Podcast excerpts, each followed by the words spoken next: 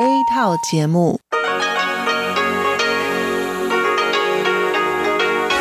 ที่นี่สถานีวิทยุเรดิโอไต้หวันอินเตอร์เนชันแนล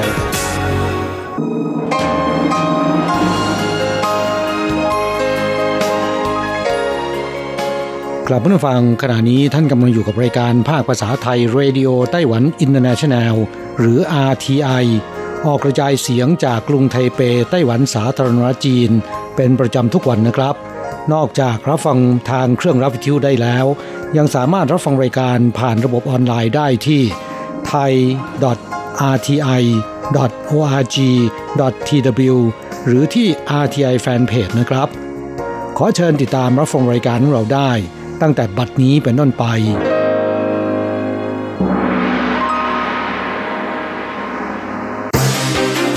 ลำดับแรก ขอเชิญติดตามรับฟัง ข่าวประจำวัน สวัสดีค่ะ ท่านผู้ฟังที่เคารพ ช่วงของข่าวจากรายการเรดิโอไต้หวันอินเตอร์เนชันแนล ประจำวันอังคารที่ 11 ธันวาคม ปีพุทธศักราช 2561 สำหรับข่าวไต้หวัน มีดิฉันอัญชันทรงพุทธเป็นผู้รายงานค่ะ หัวข้อข่าวมีดังนี้ อุรุกวัยประกาศหยุดให้ฟรีวีซ่าไต้หวัน กระทรวงการต่างประเทศระบุไม่ขจัดความเป็นไปได้ที่ถูกจีนเข้าแทรกแซงไต้หวันได้เข้าร่วมระบบปกป้องสิทธิส่วนบุคคลข้ามชาติของเอเปกกล้วยหอมทองไต้หวันขายดีที่ญี่ปุ่น สัปดาห์ละ 12 ตันไม่พอ สั่งเพิ่มเท่าตัว ร้านยาจีนในไต้หวันปิดกิจการปีละ 300 แห่ง กระทรวงสาธารณสุขไต้หวันเร่งแก้วิกฤต กระทรวงคมนาคมไต้หวันประกาศยกเว้นค่าใช้ทางด่วนวันปีใหม่ ช่วงเวลา 0นาฬิกาถึง 10นาฬิกาการรถไฟไต้หวันเพิ่มขบวนรถพิเศษ 286 ขบวน รับวันหยุดปีใหม่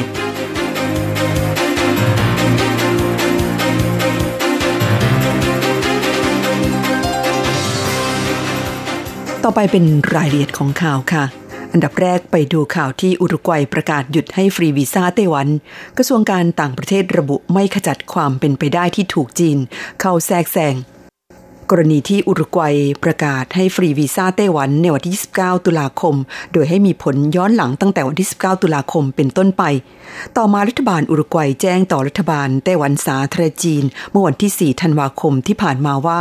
ระงับมาตรการให้ฟรีวีซ่าแก่ไต้หวันชั่วคราว ตั้งแต่วันที่ 5 ธันวาคมเป็นต้นไป กระทรวงการต่างประเทศไต้หวันจึงประกาศว่า เนื่องจากระบบตรวจคนเข้าเมือง และการตรวจลงตราหรือวีซ่าของอุรุกวัย เป็นระบบอิเล็กทรอนิกส์จำเป็นต้องใช้เวลาเตรียมการและติดตั้งระยะหนึ่ง จึงต้องขอระงับมาตรการฟรีวีซ่าให้ไต้หวันชั่วคราว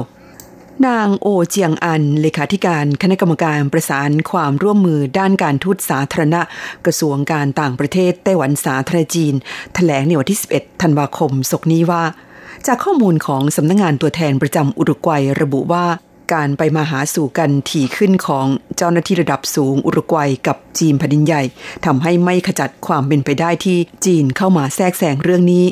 ทั้งนี้ไต้หวันกับอุรุกวัยตัดความสัมพันธ์ทางการทูตต่อกันเมื่อปีคริสต์ศักราช 1988 และปีเดียวกันอุรุกวัยสถาปนาความสัมพันธ์ทางการทูตกับจีนแผ่นดินใหญ่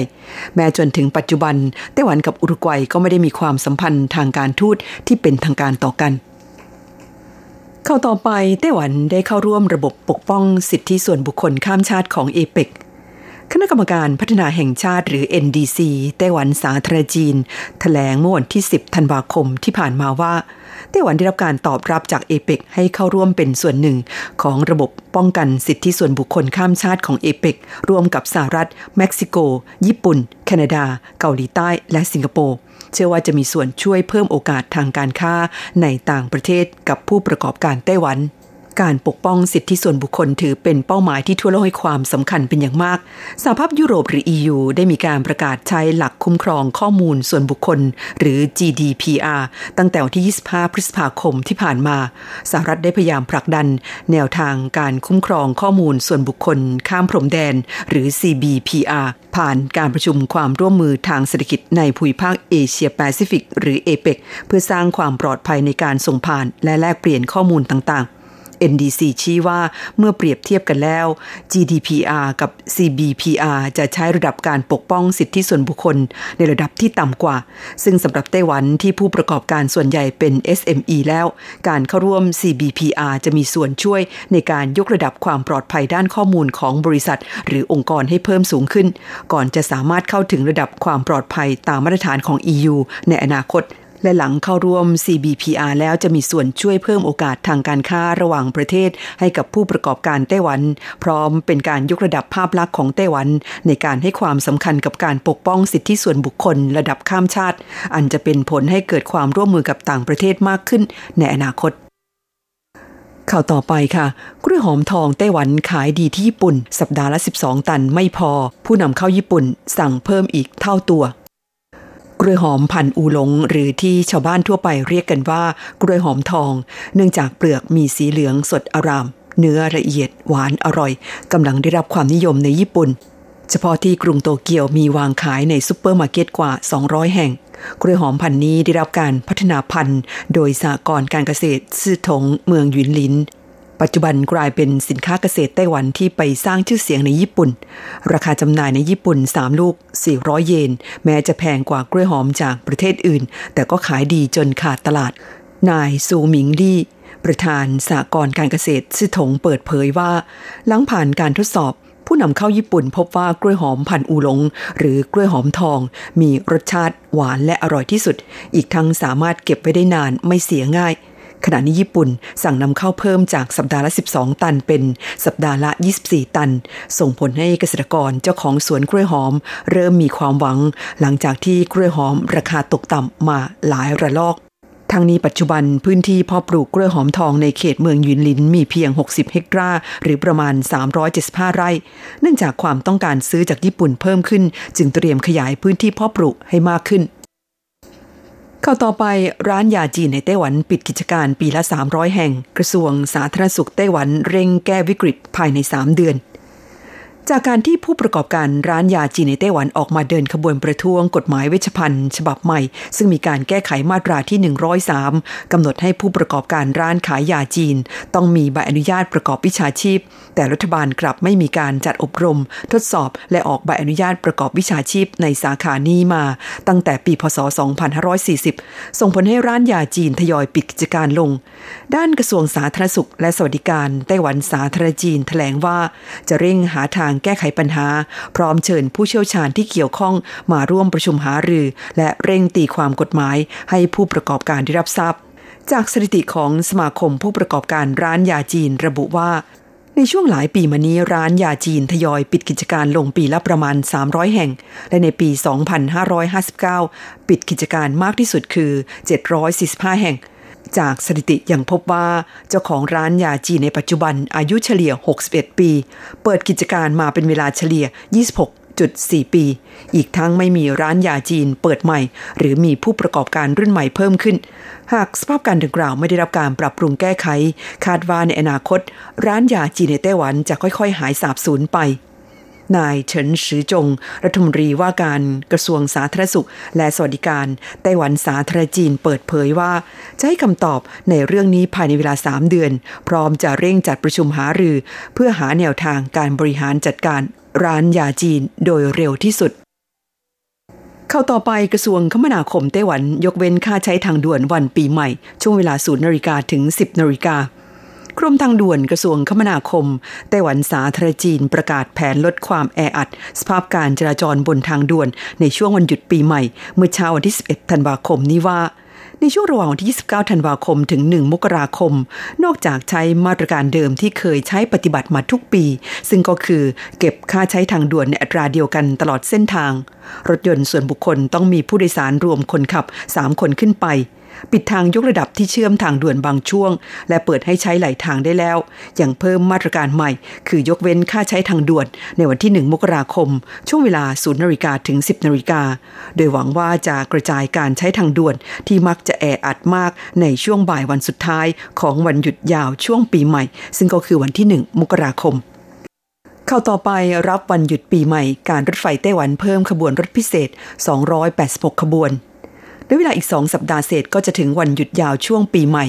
เนื่องจากปีนี้มีวันหยุดติดต่อกัน 4 วัน คาดว่าประชาชนจะเดินทางสัญจรไปมามากเป็นพิเศษ เพื่อเตรียมรองรับผู้โดยสารและลดความแออัด ในช่วงระหว่างที่ 28 ธันวาคมถึง 2 มกราคม รวมเวลา 6 วัน การรถไฟไต้หวันได้เพิ่มขบวนรถพิเศษ 286 ขบวน โดยแบ่งเป็นเส้นทางในซีกตะวันตกของไต้หวัน 153 ขบวน ซีกตะวันออก 105 ขบวน เส้นทางเชื่อมภาคใต้กับภาคตะวันออก 28 ขบวน และวันปีใหม่ เพิ่มขบวนรถไฟด่วนจื้อเฉียง ในเส้นทางซีกตะวันตกอีก 2 ขบวน เริ่มเปิดให้จองตั๋วได้ตั้งแต่เวลาตีห้าของวันที่ 14 ธันวาคมนี้เป็นต้นไปนอกจากนี้ รถไฟความเร็วสูงไต้หวันก็ได้เพิ่มขบวนพิเศษ ระหว่างวันที่ 28 ธันวาคม ถึงวันที่ 2 มกราคม รวม 169 ขบวน แบ่งเป็นขาล่องใต้ 74 ขบวน และขาขึ้นเหนือ 95 ขบวน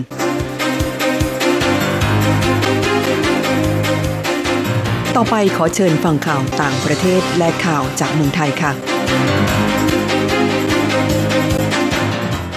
สวัสดีครับคุณผู้ฟังที่รักและเคารพทุกท่านครับสำหรับในช่วงของข่าวต่างประเทศและข่าวจากเมืองไทยในวันนี้นะครับ ก็มีผมกฤษณัยแสประพาสเป็นผู้รายงานครับ เรามาเริ่มต้นกันที่ข่าวคราวเกี่ยวกับพายุหิมะถล่มนอร์ทแคโรไลนาของสหรัฐนะครับ ปรากฏว่ามีผู้เสียชีวิตแล้ว 3 รายครับ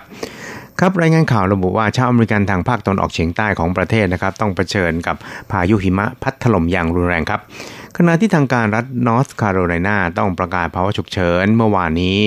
ในบางพื้นที่นั้นมีหิมะตกหนักถมทับกันสูงนับ 50 เซนติเมตรทีเดียวครับทำให้มีผู้เสียชีวิตแล้วอย่างน้อย 3 ราย เนื่องจากโดนต้นไม้ล้มทับใส่รถพอดีครับ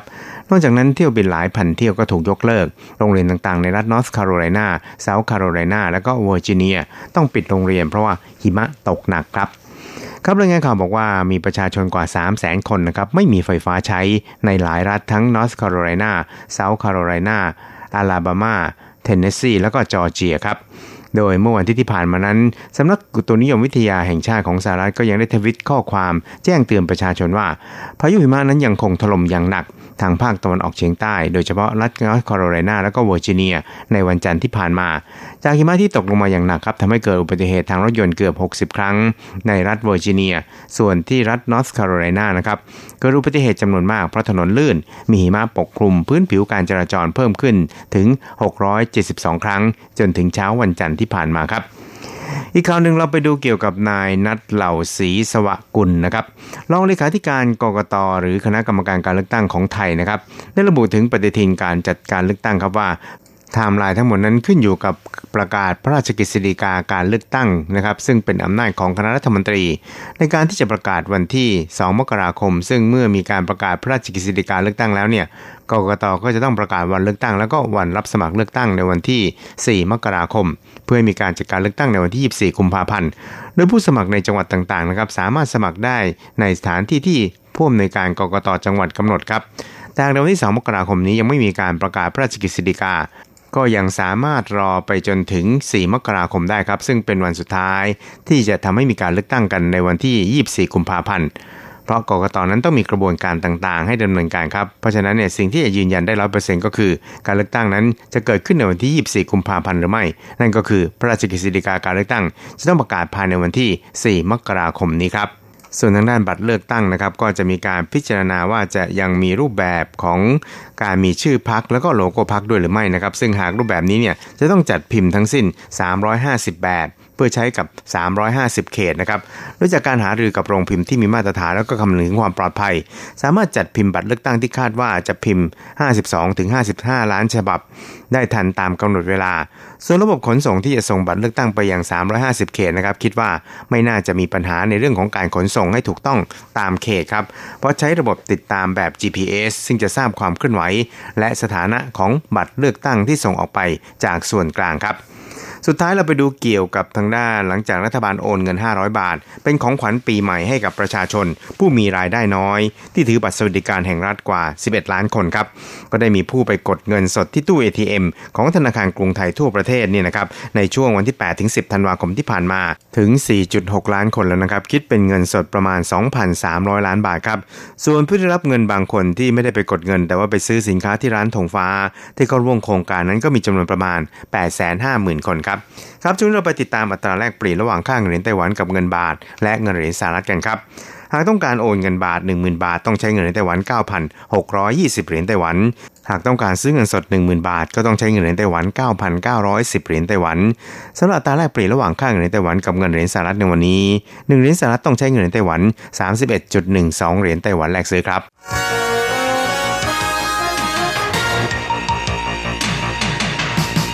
วิทยาการที่ก้าวหน้า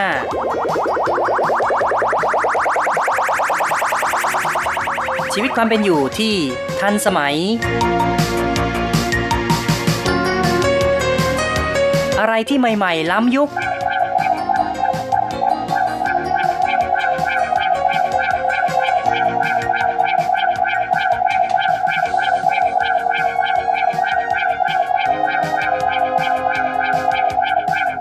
อเชิญติดตามใน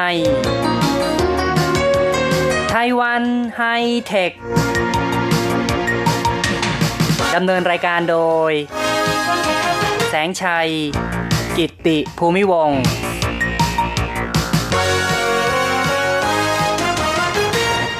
คุณผู้ฟังที่รักครับพบกันอีกแล้วในไต้หวันไฮเทค ในครั้งนี้ แสงชัยขอนำเสนอเกี่ยวกับเรื่องของพลังงานอีกสักครั้งหนึ่ง เป็นเรื่องที่เกี่ยวเนื่องกับการเลือกตั้งการลงประชามติในวันที่ 24 พฤศจิกายนที่ผ่านมาด้วย ผลการเลือกตั้งในครั้งนี้อย่างที่ทราบนะครับว่าพรรค TPP หรือพรรครัฐบาลเนี่ยนะครับ ก็ประสบความปราชัยในหลายอย่าง ในส่วนของผู้ว่าการเมืองต่างๆ นั้น จากแต่เดิมมี 13 เมืองที่เป็นของพรรค DPP หลังเลือกตั้งแล้ว ก็เหลือเพียงแค่ 6 เมืองเท่านั้น และในส่วนของการลงประชามติ มี 3 ประเด็นที่เกี่ยวกับเรื่องของพลังงาน ในยตติที่ 16 นั้นเกี่ยวกับการใช้พลังงานปรมาณูหล่อเลี้ยงพลังงานสีเขียว ผ่านความเห็นชอบของประชาชน ซึ่งก็คือแต่เดิมนั้นไต้หวันกำหนดเป้าหมายประเทศปลอดนิวเคลียร์ในปี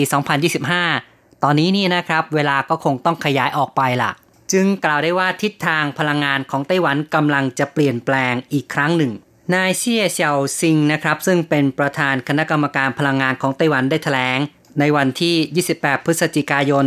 โดยบอกว่าการลงประชามติของประชาชนที่เห็นด้วยต่อการใช้พลังงานนิวเคลียร์หล่อเลี้ยงพลังงานสีเขียวสภาบริหารซึ่งก็คือคณะรัฐมนตรีให้ความเคารพต่อการตัดสินใจของประชาชน ซึ่งคงจะมีการขยายเวลาประเทศปลอดนิวเคลียร์ เส้นตายเดิมที่กำหนดเอาไว้ในปี 2025 ปลอดนิวเคลียร์ตอนนี้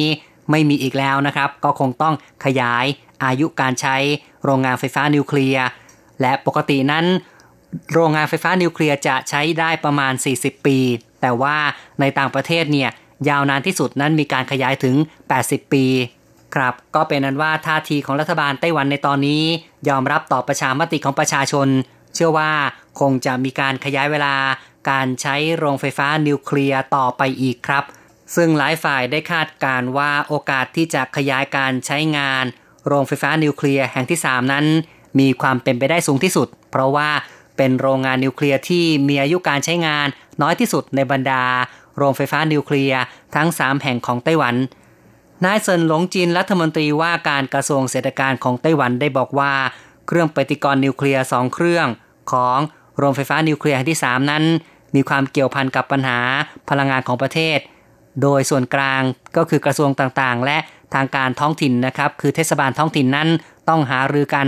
ถ้าว่าจะขยายการใช้งาน จะพิจารณา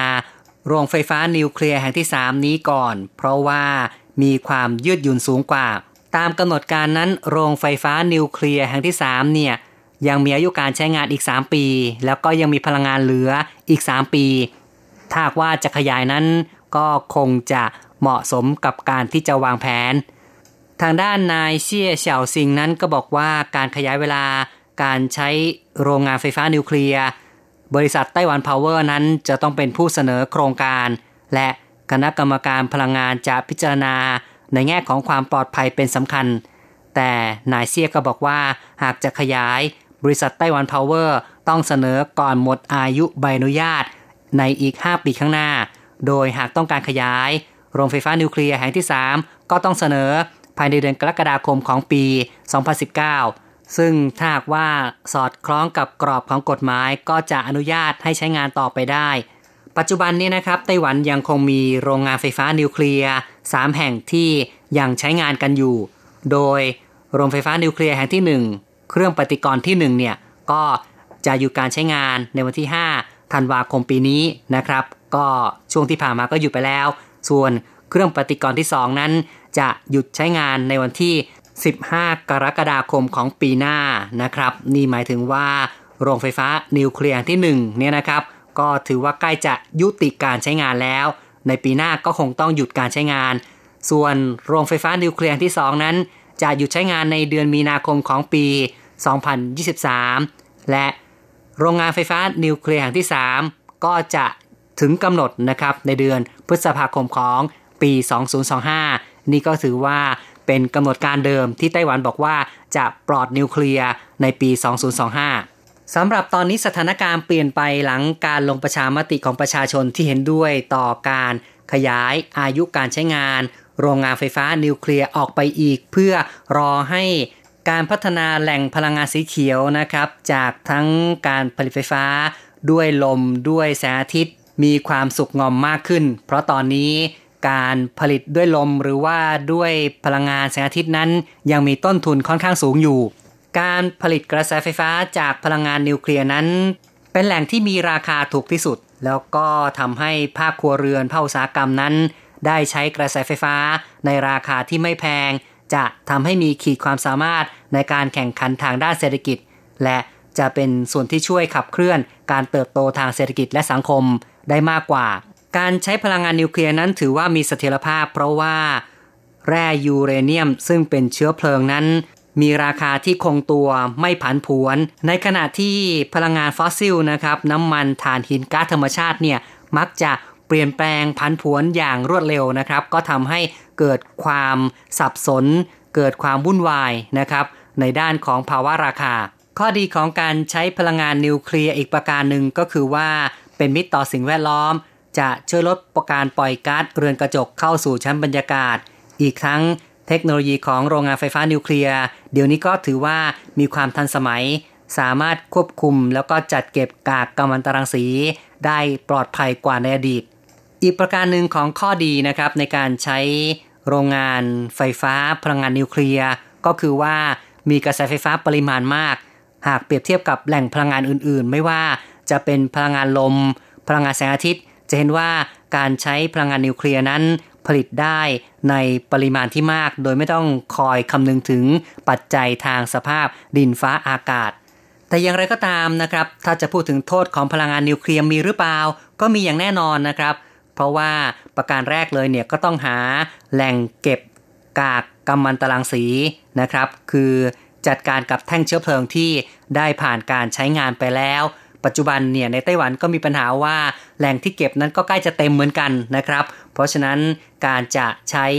พลังงานนิวเคลียร์ต่อไปนั้น ก็คงต้องมีการวางแผนในส่วนนี้กันต่อไปด้วย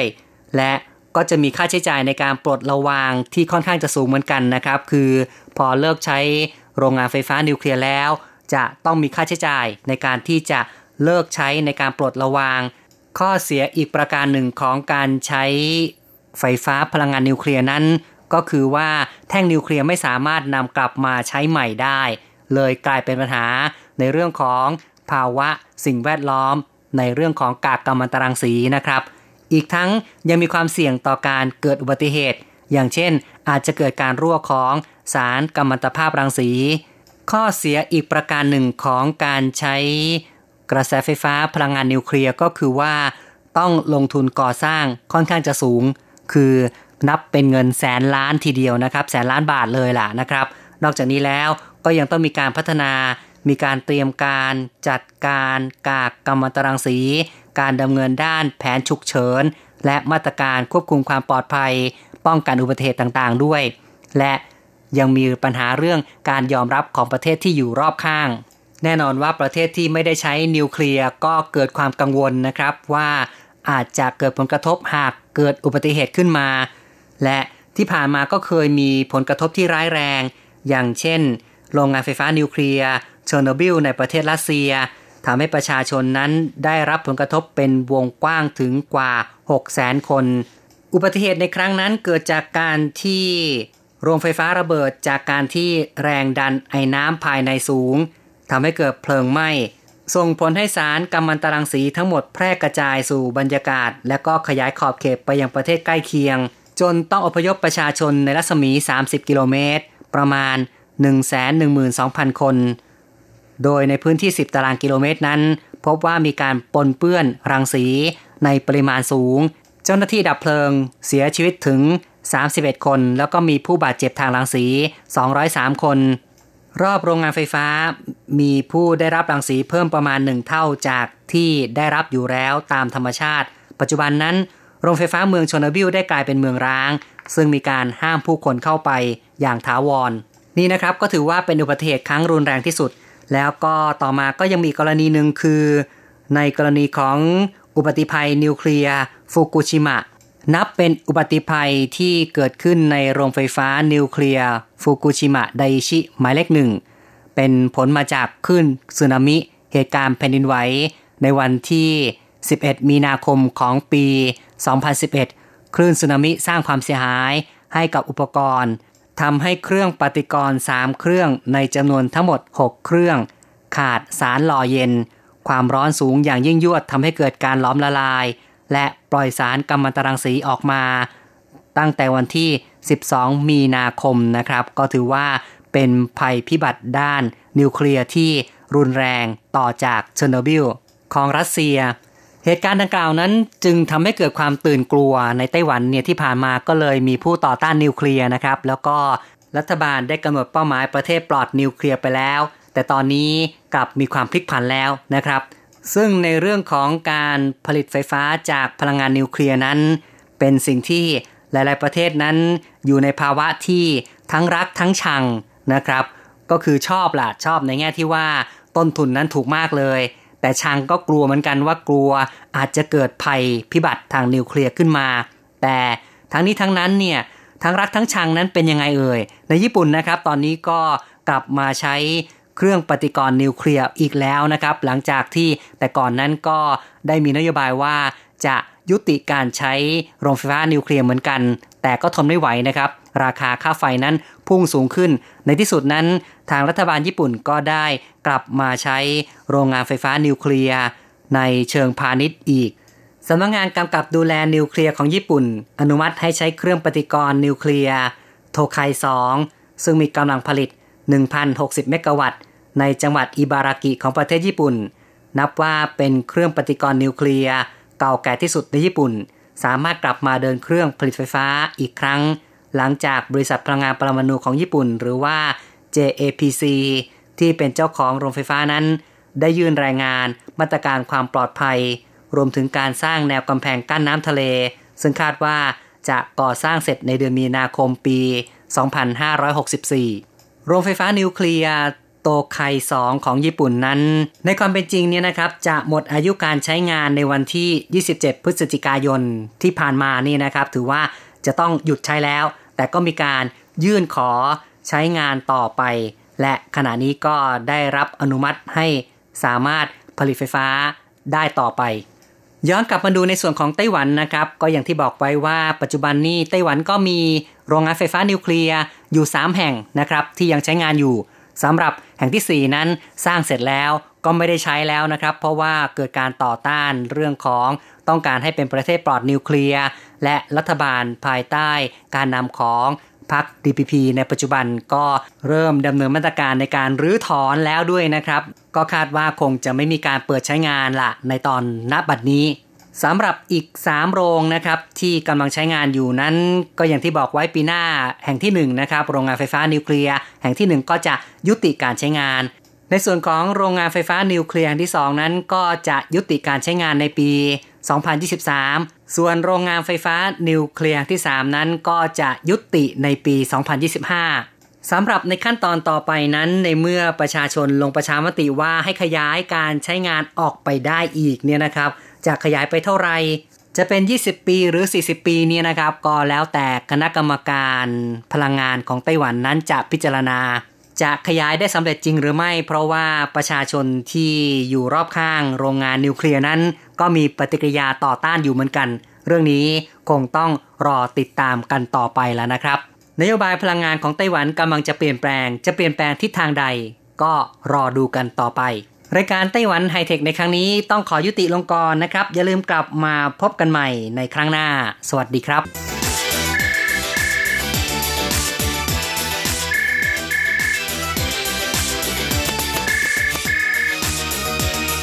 ที่นี่มีเรื่องราวมากมาย ที่นี่มีสิ่งที่น่าสนใจ เราเชื่อว่าที่นี่ มีสิ่งที่คุณอยากรู้ อยากเห็น อยากสัมผัส ที่นี่ ไต้หวัน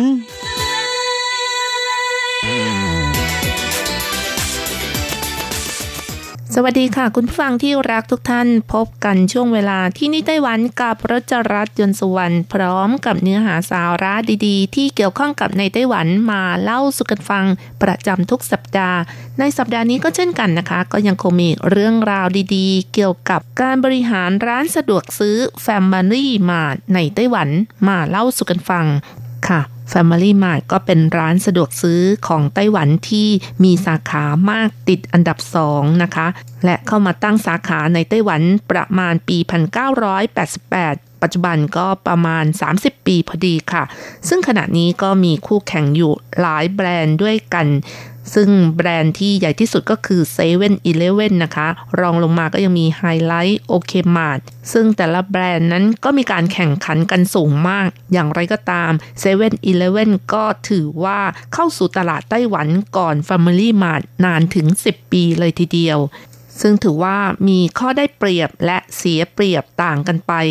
คือบริษัทที่เข้าสู่ตลาดก่อนเป็นรายแรก ข้อได้เปรียบคือสามารถเข้าถึงตลาดและทรัพยากรในประเทศเป้าหมายได้ก่อนใคร เพื่อทำให้ตราสินค้าเป็นที่คุ้นหูคุ้นตา และลูกค้าพร้อมที่จะเลือกสินค้านั้นก่อนสินค้าตัวอื่น ๆ นอกจากนี้แล้วบริษัทที่เข้าสู่ตลาดเป็นรายแรกนั้นอาจจะสามารถซื้อสินทรัพย์หรือต่อรองกับซัพพลายเออร์ได้ในราคาที่ต่ำกว่า ในฐานะที่เป็นผู้ผลิตเจ้าแรกที่ยังไม่มีคู่แข่งนะคะ แต่ข้อเสียเปรียบก็คือ ต้องพัฒนาตัวเองให้เหนือกว่าคู่แข่งอยู่เสมอ เพื่อรักษาฐานลูกค้านั่นเองค่ะ และยังต้องรักษาส่วนแบ่งตลาดที่เป็นอันดับหนึ่งอย่างต่อเนื่อง เพราะมีสิทธิ์พลาดพลั้งให้คู่แข่งหน้าใหม่ได้ตลอดเวลาเช่นกัน ส่วนบริษัทที่เข้าตลาดหลังคู่แข่งรายอื่น ๆ นั้น ข้อเสียเปรียบก็คือต้องต่อสู้สร้างแบรนด์ ตลอดจนพัฒนาคุณภาพของสินค้า แล้วก็บริการให้สามารถแย่งชิงส่วนแบ่งตลาดที่มีอยู่เดิมของเจ้าแรกนั่นเองนะคะ ส่วนข้อได้เปรียบก็คือ บริษัทที่เข้าตลาดหลังคู่แข่งรายอื่น สามารถศึกษาเรียนรู้ หรือว่าเรียนแบบแนวทางกลยุทธ์ของเจ้าแรกที่เข้าไปในตลาดก่อน ไม่ว่าจะเป็นเรื่องของความสำเร็จ แล้วก็ความล้มเหลวต่างๆนะคะ จากนั้นก็สามารถนำมาใช้ปรับเป็นกลยุทธ์ ในการแข่งขันของบริษัทได้อีกด้วยค่ะ ค่ะนี่ก็เป็นข้อได้เปรียบเสียเปรียบ ระหว่างบริษัทที่เข้าสู่ตลาดก่อนนะคะ อย่าง7 e เ e ่ e อของไต้หวันนั้น เข้าสู่ตลาดก่อน Family Mart นานถึง 10 ปีค่ะ อย่างไรก็ตามนะคะ Family Mart ในช่วง 30 ปีที่ผ่านมาจากเดิมที่เริ่มเปิดสาขาในไต้หวันมีเพียง 8 แห่ง จนกระทั่งปัจจุบัน ก็สามารถเติบโตมีสาขาเพิ่มเป็น 3,143 แห่งแล้วค่ะ ยอดประกอบการในปี 2016 สูงถึง 6,500 ล้านเหรียญไต้หวัน กลายเป็นธุรกิจที่มีความหลากหลาย ไม่ว่าในเรื่องของร้านสะดวกซื้อ ระบบการจัดการขนส่งสินค้าหรือโลจิสติกนะคะ อาหารเครื่องดื่ม ธุรกิจที่เกี่ยวข้องกับการเงิน รวมทั้งขนมปังอาหารสดเป็นต้นค่ะ กลายเป็นร้านสะดวกซื้อที่มีสาขามากเป็นอันดับสองจนทำให้7 e เ e ่ e อยักษ์ใหญ่ในวงการของร้านสะดวกซื้อที่ติดอันดับหนึ่งก็ต้องจับตามองกันค่ะนายเย่หลงถิงนะคะ ประธานบริษัท Family Mart ในไต้หวันบอกว่า ในยุคแรกของการบุกเบิกของ Family Mart ในไต้หวันนั้น ก็เพื่อความอยู่รอด แต่ต่อมาได้พยายามที่จะไล่ตามคู่แข่ง ซึ่งต้องบอกว่าใช้เวลาไม่นานนัก จนปัจจุบันทาง Family Mart ได้เปรียบเทียบกับตัวเอง เพื่อสร้างสรรค์สิ่งใหม่ ๆ ไม่ขาดสาย เพื่อให้ได้สิ่งที่ผู้บริโภคต้องการ และเพื่อต้องการให้สโลแกนภาษาจีนของแบรนด์ Family Mart เป็นจริง อย่างที่ว่าเฉียนจาจิ้วซื่อหนีจาอันนี้ก็ต้องแปลหน่อยนะคะ ก็คือ Family Mart ก็คือบ้านของคุณนั่นเองค่ะ ศาสตราจารย์เปียเหลียนตี้ คณะเศรษฐศาสตร์ มหาวิทยาลัยเจิ้งตากบอกว่าการที่ Family Mart สามารถก้าวขึ้นมาเป็นใหญ่เป็นอันดับสองของร้านสะดวกซื้อในไต้หวัน ก็เพราะว่าการยืนหยัดในการสร้างสรรค์สิ่งใหม่ ๆ แม้จะใช้เวลานานถึง 30 กว่าปี จึงจะได้สิ่งนี้มาค่ะ ก็มีคำถามนะคะว่า Family Mart สร้างสรรค์สิ่งใหม่ ๆ ได้อย่างไรนะคะ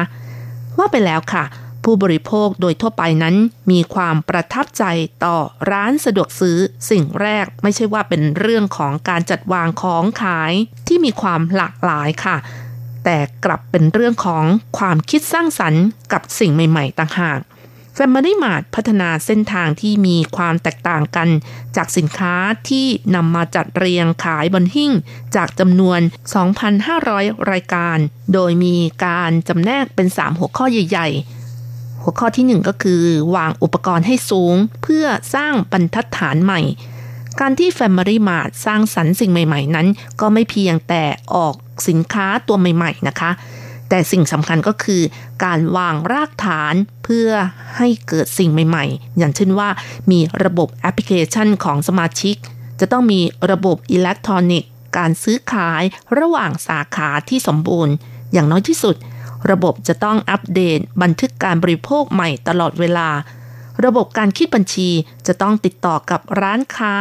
ที่เป็นสาขาที่ขายสินค้าออกไป และรายละเอียดการรับสินค้าเป็นต้นค่ะ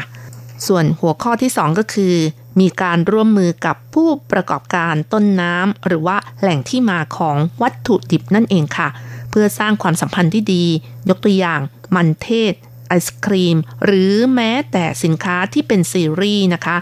และเพื่อเป็นการรับประกันคุณภาพสินค้า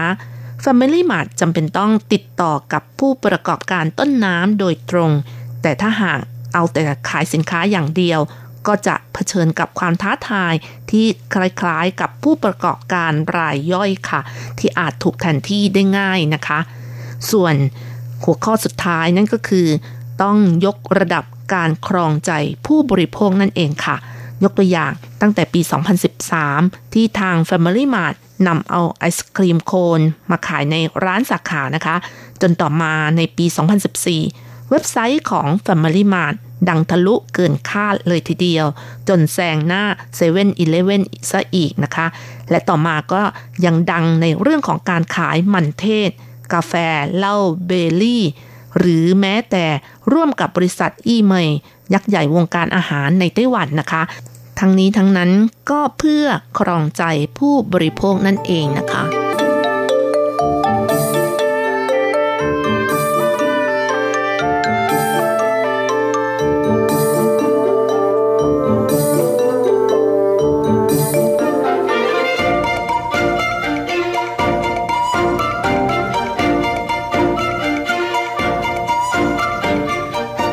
อกจากนี้แล้วนะคะ สินค้าอาหารที่ขายในร้านสะดวกซื้อ Family Mart นับพันชนิด ก็แบ่งเป็น 3 ประเภทใหญ่ ๆ ซึ่งได้แก่สินค้าของ Family Mart เองนะคะ แล้วก็ยังมีสินค้าที่เป็นแบรนด์ของบริษัท แล้วก็อีกอย่างหนึ่งก็คือการพัฒนาอาหารสดนั่นเองค่ะ ซึ่งเน้นการพัฒนาสินค้าที่ใช้วัตถุดิบจริง เติมสารปรุงแต่ง กลิ่นสีให้น้อยและเรียบง่ายนั่นเองนะคะ โดยเฉพาะอย่างยิ่งในปีนี้ค่ะ มีผลประกอบการที่ดีมาก โดยเฉพาะอย่างยิ่งมันเทศเผา เครื่องดื่มน้ำผึ้งชานมของบริษัทอี้เมยเป็นต้นค่ะข้าต่อไปนะคะจะยกตัวอย่างสินค้าหรือว่าผลิตภัณฑ์ที่ได้รับความนิยมสูงจาก ผู้บริโภคที่นำมาขายใน Family Mart ค่ะ ซึ่งจะแยกเป็นข้อๆไปนะคะ เพื่อให้เห็นเด่นชัดนะคะ สิ่งแรกก็คือตั้งแต่ปี 2015 มีการพัฒนาสินค้าร่วมกับบริษัท Häagen-Dazs เล่าเบลลี่เพื่อออกสินค้าใหม่ๆ ในปี 2016 ทาง Family Mart เปิดมุมกาแฟของตัวเองที่ชื่อว่า Let's Café จนได้รับการตอบรับจากผู้บริโภคไม่น้อย สามารถทำยอดขายได้มากกว่า 80 ล้านแก้ว สร้างรายได้เนาะๆถึง 3,000 ล้านเหรียญไต้หวันค่ะ อันที่สองนะคะไอศครีมโคนรสชาติสตรอเบอรี่ซึ่งเริ่มขายในปี 2014 เพียงแค่รสชาติเดียว ก็มียอดขายถึง 6 ล้านโคนค่ะ ปัจจุบันแต่ละสาขาขายไอศครีมเฉลี่ย 20 โคนต่อวัน และแต่ละครั้งนั้นมีการเปลี่ยนรสชาติไอศครีม ก็ได้รับการตอบรับที่ดีเช่นกัน ส่วนอันที่ 3 นะคะ น้ำผสมน้ำผึ้งแท้ โดยมีการร่วมมือกับบริษัทผลิตน้ำผึ้งออกสินค้าประเภทเครื่องดื่มที่มีน้ำผึ้งแท้ ส่วนผสมมีแค่น้ำกับน้ำผึ้งเท่านั้นค่ะ แต่หลังจากที่วางขายในร้านสาขาเพียง 20 เดือน ยอดขาย3ล้าน5แสนกระป๋อง ซึ่งเป็นการประจักษ์ให้รู้ว่า Family Mart ขายของแท้ที่ไม่มีส่วนผสมของสารปรุงแต่งนั่นเอง ส่วนอันที่ 4 ค่ะ หลังจากที่มีการร่วมมือกับบริษัทอีเมย์ซึ่งเป็นบริษัทยักษ์ใหญ่วงการอาหารที่มีชื่อในไต้หวันแล้ว ก็ทำให้เครื่องดื่มชาชนิดต่างๆ รวมทั้งน้ำเต้าหู้ของบริษัทอี้เมยได้รับความนิยมสูงใน Family Mart โดยเฉพาะชานมของบริษัทอี้เมยนะคะ ได้รับการตอบรับที่ดี ยอดขายเกือบ 5 ล้านกระป๋อง รายได้นับร้อยล้านเหรียญไต้หวัน จนแซงยอดขายชานมยี่ห้ออื่นๆ และติดอันดับสองของยอดขายอีกด้วยค่ะ ส่วนอันที่ 5 นะคะ ก็คือขายนมสดจากฟาร์มยี่ห้อเซียนหรูฝังค่ะ หลังจากที่วางขายสัปดาห์แรกของเดือนธันวาคมปี 2016 ปรากฏว่ายอดขายทะลุติดอันดับหนึ่ง เพียงแค่ 2 เดือน ยอดขาย 3 0 0แสนกล่อง สูงกว่ายี่ห้อลินฟ่งหญิง ซึ่งเป็นแบรนด์นมสดขนาดใหญ่เสียอีกนะคะแล้วก็อันที่ 6 นะคะก็คือเรื่องของการรับส่งพัสดุค่ะ ตั้งแต่ปี 2009 ของวันแรกที่รับพัสดุมีเพียง 113 ชิ้น จวบจนกระทั่งปัจจุบัน แค่รับพัสดุในร้านสะดวกซื้อ Family Mart เกินกว่า 120,000 ชิ้นต่อวัน เฉลี่ยปีละ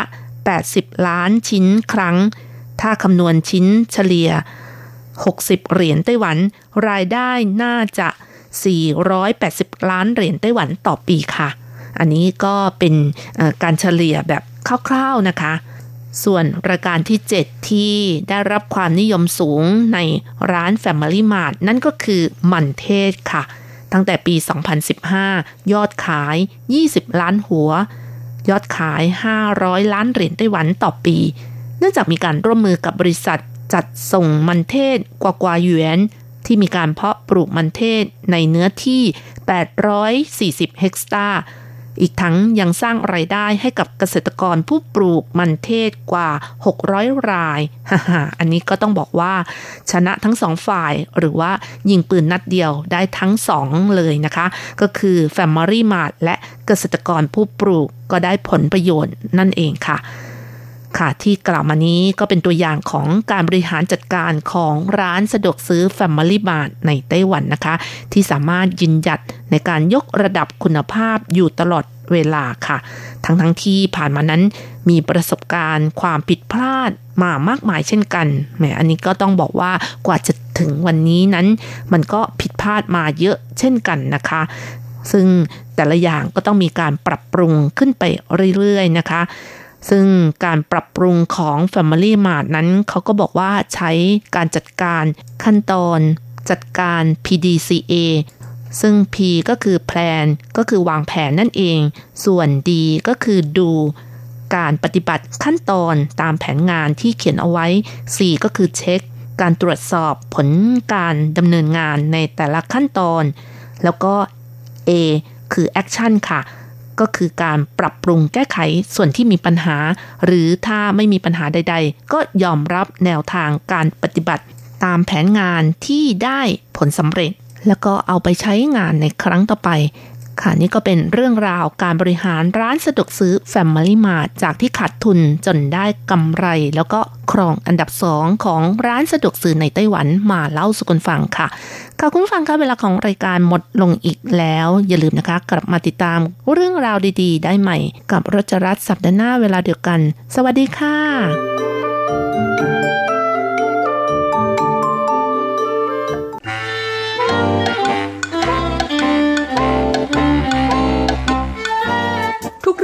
ข่าว ทุกเรื่องที่เป็นกระแสในสังคมไต้หวัน เราจะจับมาเล่าให้คุณฟังทุกสัปดาห์ ผ่านมุมมองของคนรุ่นใหม่ที่นี่ RTI พร้อมหรือยัง ถ้าพร้อมแล้ว เปิดหู เปิดตา เปิดใจ ไปกับรายการ มิติใหม่ ไต้หวัน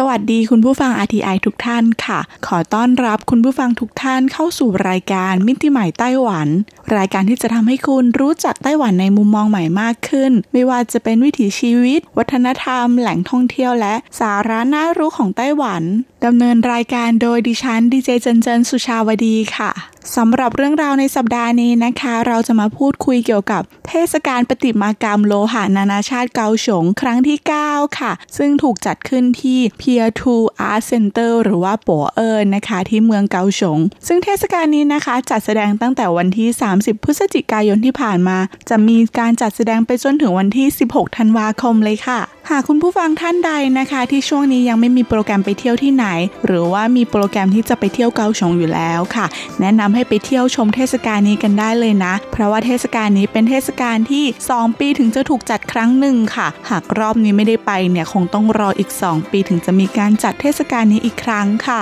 ก่อนที่เราจะไปทำความรู้จักกับที่มาที่ไปของเทศกาลนี้นะคะ อยากจะให้คุณผู้ฟังเนี่ยมารู้จักกับสถานที่จัดงานกันก่อนดีกว่าค่ะ เพราะว่าสถานที่ตรงนี้นะคะก็มีีประวัติความเป็นมาที่น่าสนใจอยู่ไม่น้อยเลยนะ ถือว่าเป็นหนึ่งแลนด์มาร์คของเมืองเกาฉงเลยก็ว่าได้ Pier to Art Center หรือว่าภาษาจีนนะคะ เรียกว่าปัวเออที่นี่นะคะ แต่ก่อนเคยเป็นโกดังเก่าค่ะ แต่ว่าปัจจุบันเนี่ยถือว่าเป็นศูนย์รวบรวม งานศิลปะต่างๆ รวมถึงไอเดียใหม่ ๆ ทางตอนใต้ของไต้หวัน โดยที่นี่นะคะมักจะเป็นสถานที่ที่จะถูกจัดกิจกรรมเกี่ยวกับงานศิลปะมากมาย แล้วก็ยังมีมุมอาร์ตอาร์ให้บรรดาฮิปสเตอร์ทั้งหลายค่ะ สามารถไปถ่ายรูปให้อิ่มหนำสำราญกันได้เลยค่ะ อย่างที่กล่าวไปนะคะว่าเมื่อ 30 ปีก่อนเนี่ยยังไม่มีใครรู้จักโปเออร์ค่ะ ซึ่งเดิมทีเนี่ยที่นี่เคยเป็นโกดังท่าเรือที่สร้างขึ้นในยุคสร้างอุตสาหกรรมและภายหลังก็ถูกปิดแล้วก็ทิ้งไว้จนรกร้างเป็นเวลานานหลายปี จนกระทั่งในการจุดพลุฉลองวันชาติไต้หวันเมื่อปี 2000ทำให้ปัวเออแห่งนี้นะคะ ถูกจับตามองในความพิเศษของทำเลที่ตั้ง ที่ถึงแม้ว่าจะอยู่ไกลแต่ว่าเป็นพื้นที่กว้าง ซึ่งมีศักยภาพในการพัฒนาเป็นอย่างมาก ในขณะนั้นแนวคิดที่จะพัฒนาสวนศิลปวัฒนธรรมเชิงสร้างสารรค์ก็กำลังแผ่ขยายไปทั่วไต้หวัน นครเกาฉงเองก็มองเห็นถึงกระแสดังกล่าว จึงได้มอบหมายให้กองงานวัฒนธรรมของนครเกาสงวางแผนพัฒนาพื้นที่ปัวเออเพื่อนำมาใช้ประโยชน์ใหม่ และยังจัดให้เป็นเขตถนนคนเดินที่ผนวกรวมเอาเส้นทางจักรยานที่ทอดยาวตามแนวท่าเรือเข้าไว้ด้วยค่ะทำให้นักท่องเที่ยวเนี่ยสามารถมาเที่ยวชมได้อย่างสะดวกสบายมากขึ้น เมื่อก่อนนะคะ นครเกาสงเคยถูกขนานนามว่าเป็นทะเลทรายทางวัฒนธรรม หรือว่าเป็นเมืองที่ไม่มีวัฒนธรรมค่ะ เพราะว่านอกจากอุตสาหกรรมแล้วเกาสงเป็นเมืองที่ไร้เสน่ห์โดยสิ้นเชิงนะคะ แต่ว่าเมื่อฝ่ายรัฐได้เข้ามาช่วยฟื้นฟูแล้วก็พัฒนาเพื่อส่งเสริมด้านวัฒนธรรมของพื้นที่แห่งนี้ ซึ่งผู้ว่านครเกาสงในขณะนั้นนะคะ ร่วมกับกองงานวัฒนธรรม ก็มักจะมีการจัดกิจกรรมที่เกี่ยวข้องกับศิลปวัฒนธรรมที่ปัวเออเป็นจำนวนมาก ไม่ว่าจะเป็นเทศกาลงานดีไซน์จากเยาวชน เทศกาลเสน่ห์ตัวอักษรจีนนะคะ รวมไปถึงนิทรรศการการ์ตูนต่างๆ แล้วก็เทศกาลปฏิมากรรมโลหะที่เราได้เกินไปค่ะ โดยมีจุดประสงค์หลักคือสร้างพื้นที่ที่เป็นการแลกเปลี่ยนทางศิลปะค่ะ ให้คนเกาฉงเนี่ยสามารถสัมผัสถึงบรรยากาศของศิลปะได้อย่างง่ายดายมากขึ้น ซึ่งก็ทำให้ปัวเออที่แต่เดิมนะคะ มีคนไปแค่วันละ 10 กว่าคน เพิ่มเป็นปีละ 4 ล้านกว่าคนค่ะ อีกทั้งยังมีผลทำให้ศิลปินหลาย ๆ ท่านนะคะ มองเห็นความเปลี่ยนแปลงครั้งนี้ แล้วก็เริ่มกลับมาที่เกาสงเพื่อจะมาใช้ศิลปะในการพัฒนานครเกาสงค่ะ ซึ่งผู้ว่านครเกาสงในสมัยนั้นก็เคยกล่าวว่า นครเกาสงไม่ได้เป็นเจ้าของที่ดิน ภายในเขตปัวเออแม้แต่แปลงเดียวแต่เป็นการขอเช่าจากหน่วยงานภายนอกทั้งหมด ซึ่งก็แสดงให้เห็นว่าทุกฝ่ายต่างให้ความไว้วางใจในการทำงานของภาครัฐ ในการวางแผนเพื่อพัฒนา จนทำให้ปัวเออแปลงสภาพจากโกดังรกร้าง ที่ไม่ได้รับความสนใจจากโลกภายนอก ให้กลายเป็นแลนด์มาร์คที่สดใสแห่งใหม่ทางวัฒนธรรมของนครเกาสงค่ะสำหรับเทศกาลปฏิมากรรมโลหะนานาชาติเกาสงครั้งที่ 9 จัดขึ้นตั้งแต่วันที่ 30 พฤศจิกายน ไปจนถึงวันที่ 16 ธันวาคม2561 เทศกาลปฏิมากรรมโลหะนานาชาติเกาสงเป็นเทศกาลที่ 2 ปีถึงจะจัดขึ้น 1 ครั้งค่ะ โดยการจัดเทศกาลนี้มีแนวคิด ภายใต้การใช้ศิลปะเพิ่มมูลค่าให้กับอุตสาหกรรมในท้องถิ่นค่ะ แต่เดิมนะคะ นครเกาสงเนี่ยก็เป็นเมืองที่มีอุตสาหกรรมมาก แล้วก็มีพวกเศษเหล็ก หรือว่าเศษโลหะจำนวนมาก ก็ทำให้เกิดไอเดียที่ต้องการที่จะนำเอาเศษวัสดุเหล่านี้นะคะ มาสร้างเป็นผลงานทางศิลปะเป็นปฏิมากรรมโลหะชิ้นโบแดง เพราะว่าเศษเหล็กและก็เศษโลหะเหล่านี้นะคะ สามารถเป็นตัวบ่งบอก และก็เล่าเรื่องราวของเมืองเกาสงได้เป็นอย่างดีสำหรับเทศกาลปฏิมากรรมโลหะนานาชาติเกาสงนอกจากจะมีเหล่าศิลปินไต้หวันเองแล้วนะคะ ก็ยังมีการเชิญศิลปินด้านปฏิมากรรมโลหะ จากต่างประเทศมาร่วมกันออกแบบ ร่วมกันสร้างสารรค์ผลงานค่ะ แล้วก็ผลงานปฏิมากรรมโลหะดังกล่าว เป็นผลงานศิลปะในลานว่างเปิดกว้างนะคะ จึงทำให้ผู้คนที่มาเที่ยวปัวเออสามารถที่จะมองเห็นขั้นตอนการสร้างสารรค์ผลงานปฏิมากรรมของเหล่าศิลปิน ซึ่งถือเป็นวิธีการที่เชื่อมความสัมพันธ์ระหว่างผู้ชมกับศิลปินได้อย่างดีทีเดียวค่ะ โดยเทศกาลปฏิมากรรมโลหะนานาชาติเกาสงในแต่ละครั้ง ก็จะมีโจทย์หัวข้อในการออกแบบที่แตกต่างกันไป อย่างเมื่อปี 2014 นะคะ มีโจทย์ที่ชื่อว่า s t e l Super ค่ะ ก็เป็นแนวคิดที่ให้ศิลปิน สามารถสร้างสรรค์ปฏิมากรรมโลหะได้อย่างไร้ขีดจำกัดสำหรับปีนั้นนะคะ ก็มีศิลปินแนวหน้าจากยุโรปและเอเชีย 6 ท่านที่มารวมตัวกันที่ปัวเออแห่งนี้ มาร่วมกันต่อยอดความคิดและก็สร้างสรรค์ผลงานปฏิมากรรมโลหะขึ้น ต่อมาเมื่อปี 2016 ก็มีโจทย์ที่ชื่อว่า s t r e l Play ซึ่งโจทย์นี้ก็จะมุ่งเน้นผลงานที่สื่อสารกับสิ่งแวดล้อมรอบตัว รวมถึงการสื่อสารกับผู้คนได้ ศิลปินจึงต้องออกแบบผลงานที่ดูมีความสนุกสนาน ดูมีความทะเลนหรือว่าใส่ไอเดียที่มีความแปลกใหม่ เพื่อดึงดูดให้ผู้ชมที่ผ่านเข้ามานะคะ มีความรู้สึกสนใจและก็อยากจะเข้าใกล้ผลงานปฏิมากรรมโลหะชิ้นนั้นสำหรับโจทย์ในปี 2018 นี้นะคะ มีโจทย์ว่า Trail Friends Trail Fantasy ค่ะ โดยโจทย์นี้ก็มุ่งเน้นด้านการสร้างสรรค์งานปฏิมากรรมโลหะ ซึ่งนอกจากจะมีความเป็นมิตรแล้วก็ยังต้องมีความหลากหลาย มีความแฟนตาซีแฝงอยู่ในผลงานด้วย โดยศิลปินสามารถนำเอาวัสดุหลากหลายที่มีความแตกต่างกันอาทิเช่น ก้อนหิน ดินเผาหรือว่าวัสดุจากไม้นะคะ มาเป็นส่วนหนึ่งในการสร้างสรรค์ผลงานได้ ซึ่งการนำเอาวัสดุที่หลากหลาย อีกทั้งยังแตกต่างกันมาประกอบกันเป็นผลงานชิ้นเดียวกัน ก็เป็นการตอบโจทย์นะที่ให้สะท้อนถึงสังคมที่มีความหลากหลาย มีวัฒนธรรมที่แตกต่าง แต่เราสามารถหลอมรวมเป็นผลงานศิลปะที่มีความสวยงามในตัวได้ ในปีนี้มีศิลปินที่เข้าร่วมงานออกแบบสร้างสารรค์ปฏิมากรรมโลหะทั้งหมด 9 ท่าน ก็มีศิลปินจากประเทศญี่ปุ่น ศิลปินจากฮอลแลนด์ และรวมไปถึงศิลปินไต้หวันของเราเองด้วย นี่ก็เป็นเรื่องราวของเทศกาลปฏิมากรรมโลหะเกาสงครั้งที่ 9 นะคะ ถือเป็นอีกหนึ่งเทศกาลที่น่าสนใจมากทีเดียวค่ะ และก็ยังเป็นวิธีการเชิญชวนนักท่องเที่ยวมาเที่ยวเมืองเกาสงได้อีกด้วย หากคุณผู้ฟังท่านใดที่มีโอกาสได้แวะเวียนไปเที่ยวชมงานนะคะ สามารถมาแบ่งปันความรู้สึกกันได้ค่ะ ว่าไปดูมาแล้วมีความรู้สึกยังไง อย่างจนเองนะคะ เคยใช้ชีวิตอยู่ที่เมืองเกาสง4 ปีค่ะ เพราะว่าตอนเรียนมหาลัยเนี่ยมหาลัยอยู่ที่เมืองนั้นค่ะ ก็เป็นเมืองเมืองหนึ่งที่น่าอยู่ทีเดียว ผู้คนก็ใจดีนะคะ เป็นมิตรแถมอากาศเนี่ยก็เหมาะกับเราด้วยค่ะ ก็เป็นอากาศที่คล้ายบ้านเราอยู่พอสมควรเลยค่ะ มาต่อกันกับอีกหนึ่งเรื่องเป็นเรื่องราวเกี่ยวกับโรคอหิวาต์แอฟริกาในสุกรที่กำลังแพร่ระบาดในช่วงนี้นะคะสำหรับไต้หวันเองก็มีมาตรการที่เข้มงวดขึ้น เพื่อสกัดกั้นโรคอหิวาต์แอฟริกาในสุกรค่ะ โดยผู้ที่ฝ่าฝืนพกพาเนื้อสัตว์เข้ามาในไต้หวัน จะมีโทษปรับสูงสุดถึง 1 ล้านเหรียญไต้หวันสำหรับโรคอหิวาต์แอฟริกาในสุกร เป็นโรคติดเชื้อไวรัสที่ติดต่อร้ายแรงในสัตว์ตระกูลสุกร ซึ่งมีสุกรป่าเป็นแหล่งรังโรคที่มีเห็บอ่อนเป็นพาหะนำโรคค่ะ โรคนี้เป็นโรคประจำถิ่นในอนุภูมิภาคซาฮาราของทวีปแอฟริกา ประเทศซาร์ดิเนียของทวีปยุโรป ต่อมานะคะพบการระบาดของโรคในประเทศจอร์เจีย ประเทศอาเซอร์ไบจันค่ะ แล้วก็ประเทศอาร์เมเนียรวมไปถึงสหพันธ์รัสเซีย และล่าสุดพบโรคนี้ที่สาธารณรัฐประชาชนจีน ซึ่งโรคนี้ก็คืบคลานเข้ามาในทวีปเอเชียของเราแล้ว หลาย ๆ ประเทศในทวีปเอเชียนะคะ ก็มีการตื่นตัวกันเป็นอย่างมาก โรคนี้ถึงแม้ว่าจะไม่ใช่โรคติดต่อระหว่างสัตว์และคน แต่ว่าถือเป็นโรคที่สามารถส่งผลกระทบเศรษฐกิจของอุตสาหกรรมการเลี้ยงสุกรสูง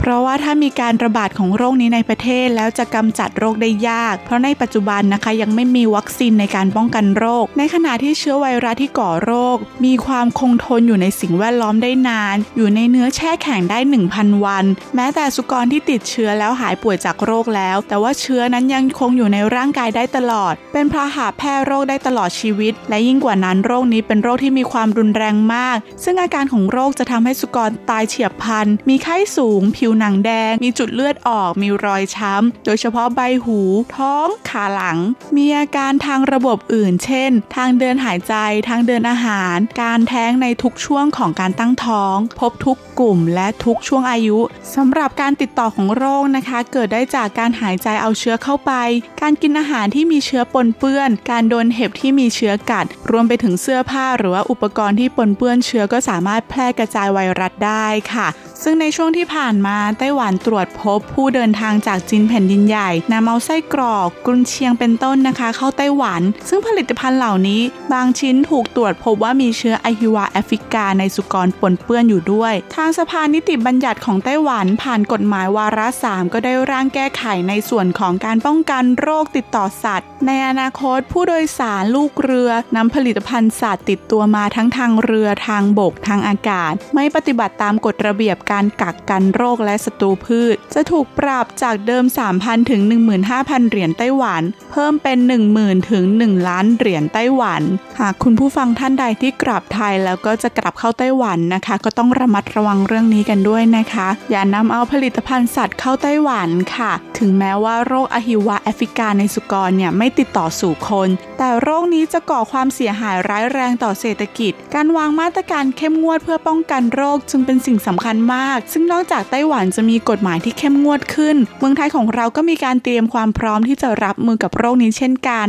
โดยทางกรมปศุสัตว์ของไทยนะคะ ก็ได้จัดการซ้อมแผนการรับมือโรคอหิวาแอฟริกาในสุกร ตามแผนที่ได้จัดทำขึ้นแก่เจ้าหน้าที่ผู้ปฏิบัติงาน นับตั้งแต่ระดับอำเภอจนถึงสำนักงงานปศุสัตว์เขตในพื้นที่ภาคเหนือตอนบน รวมทั้งภาคเอกชนได้สนับสนุนงบประมาณ ในการเพิ่มประสิทธิภาพการป้องกันโรคเข้าประเทศที่ด่านกักกันสัตว์ต่างๆ ในพื้นที่เสี่ยง ทางภาครัฐเองก็มีการเข้มงวดหลายมาตรการนะคะ ไม่ว่าจะเป็นการชะลอการนำเอาผลิตภัณฑ์จากสุกรที่มาจากกลุ่มประเทศเสี่ยง ที่พบโรคระบาดนี้ รวมไปถึงการเข้มงวดตรวจสัมภาระของนักท่องเที่ยวที่อาจจะทำให้มีการลักลอบนำผลิตภัณฑ์ที่มีความเสี่ยงเข้ามาในประเทศไทยค่ะ นี่ก็เป็นหนึ่งข่าวที่หลาย ๆ ประเทศให้ความสำคัญแล้วก็เข้มงวด เพราะว่าถ้าประเทศไหนมีระบบป้องกันได้ไม่ดีนะคะ ไม่รัดกุมไม่เด็ดขาด เจ้าหน้าที่เปิดช่องโหว่ให้เนี่ย สุกรที่ติดโรคอหิวาแอฟริกา จากต่างประเทศก็จะเล็ดลอดเข้ามาง่าย แบบนี้ก็จะเกิดความเสียหายที่เกิดเป็นวงกว้าง และควบคุมได้ยาก สำหรับวันนี้รายการของเราก็ดำเนินมาจนถึงท้ายรายการแล้ว เรื่องราวที่เรานำเสนอไปเรื่องแรกคือเชิญชวนคุณผู้ฟังนะคะ ไปเที่ยวชม เทศกาลปฏิมากรรมโลหานานาชาติเกาสงครั้งที่ 9 ที่ Pier to Art Center หรือว่าปัวเออร์ในนครเกาสงนะคะ ก็จะมีการจัดแสดงจนถึงวันที่ 16 ธันวาคม และเรื่องที่ 2 คือเรื่องเตือนภัยโรคอหิวาต์แอฟริกาในสุกร ที่กำลังแพร่ระบาดในประเทศจีนและหลาย ๆ ประเทศต่างก็มีมาตรการที่เข้มงวดเพื่อป้องกันโรคดังกล่าว คุณผู้ฟังมีข้อสงสัยอะไรนะคะ สามารถพูดคุยกับเราได้ที่อีเมล thai rti org tw ค่ะ หรือว่าทาง inbox บน RTI Fanpage อย่าลืมวงเล็บถึงดีเจเจนเจนรายการมิติใหม่ไต้หวันด้วยนะคะ วันนี้ขอฝากคำคมสั้น ๆ ทิ้งท้ายละกันค่ะ อดีตคือบทเรียน ปัจจุบันคือการเรียนรู้ อนาคตคือการค้นหาทำปัจจุบันให้ให้ดีที่สุดนะคะ จะได้มีวันข้างหน้าที่สดใส ขอให้คุณผู้ฟังทุกท่านสุขภาพร่างกายแข็งแรง แล้วพบกันใหม่สัปดาห์หน้าสำหรับวันนี้ สวัสดีค่ะทุกปีตอนนี้ต้องหาให้เจอ สิ่งใดเหมาะสมเป็นของขวัญให้เธอ